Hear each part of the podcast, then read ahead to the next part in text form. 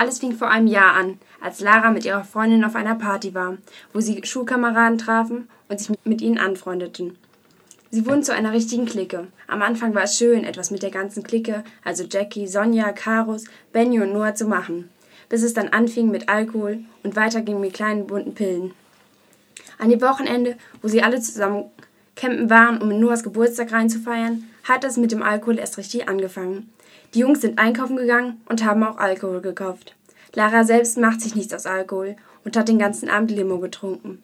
Die anderen haben sich jedoch volllaufen lassen. Benny hatte schon den ganzen Abend Bauchschmerzen gehabt, was am Abend jedoch immer schlimmer wurde. Als Lara in der Nacht aufwachte, weil sie eigentlich aufs Klo musste, hörte sie auf einmal ein gequältes Stöhnen.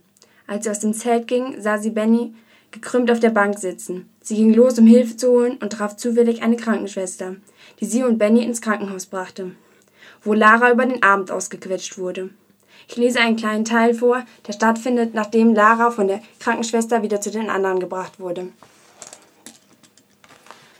Die Krankenschwester fuhr mich dann zurück zu den anderen, die inzwischen aus ihrem Alkoholkummer aufgewacht waren, sich die Augen rieben und alles, was ich erzählte, für einen blöden Scherz hielten, bis sie merkten, dass Benny tatsächlich nicht mehr da war und ihnen schlussendlich dämmerte, dass etwas ziemlich Furchtbares passiert war. Soweit war ich ja die Heldin. Alles hätte gut sein können, aber es war nicht gut, denn das war genau der Augenblick, als sie anfing, mich mit Misstrauen zu behandeln, mit Argwohn. Was hatte ich der Krankenschwester erzählt und dem Arzt und Bennys Eltern? Ich hatte Bennys Eltern überhaupt nichts gesagt, aber irgendwie waren sich alle Erwachsenen darüber im Klaren, dass wir eine wilde Alkoholparty gefeiert hatten. Ich muss überhaupt nichts sagen. Es gab Unterhaltungen, Nachforschungen. Natürlich wussten wir alle, dass unsere Eltern ausrasten würden, wenn sie erfuhren, wie unsere Geburtstagsparty ausgegangen war.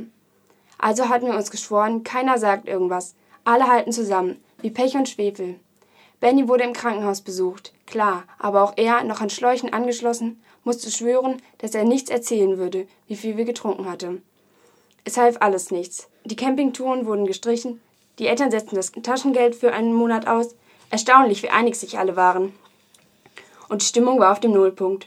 Ich hatte noch das meiste Glück, weil ich, wie Bennys Eltern sagten, im entscheidenden Augenblick richtig gehandelt hatte. Aber natürlich erklärte ich mich mit der Clique solidarisch und tat so, als hätte ich auch Alkohol getrunken. Obwohl alle wussten, dass ich mir aus dem Zeug nichts machte. Ich hatte irgendwie gehofft, dass der Vorfall den anderen eine Lehre sein würde. Aber es kam ganz anders. Sie brauchten einen Sündenbock, einen Schuldigen, und das war ich. Ausgerechnet ich, die praktisch Bennys Leben gerettet hatte. Das Buch ist aus der Ich-Perspektive geschrieben, das es sehr persönlich wirken lässt. Es ist nicht zu ausführlich, sondern knapp und verständlich geschrieben. Es wechselt immer zwischen Rückblende und Gegenwart. Ich glaube, die Autorin hat diesen Stil gewählt, weil die Hauptperson in ihrem Tagebuch über die Vergangenheit schreibt und auch immer wieder vom Alltag in der Gegenwart erzählt. Ich finde, es ist ein spannendes Buch. Man kann sich gut in die Hauptperson hineinversetzen und mitfühlen, wie es ihr geht.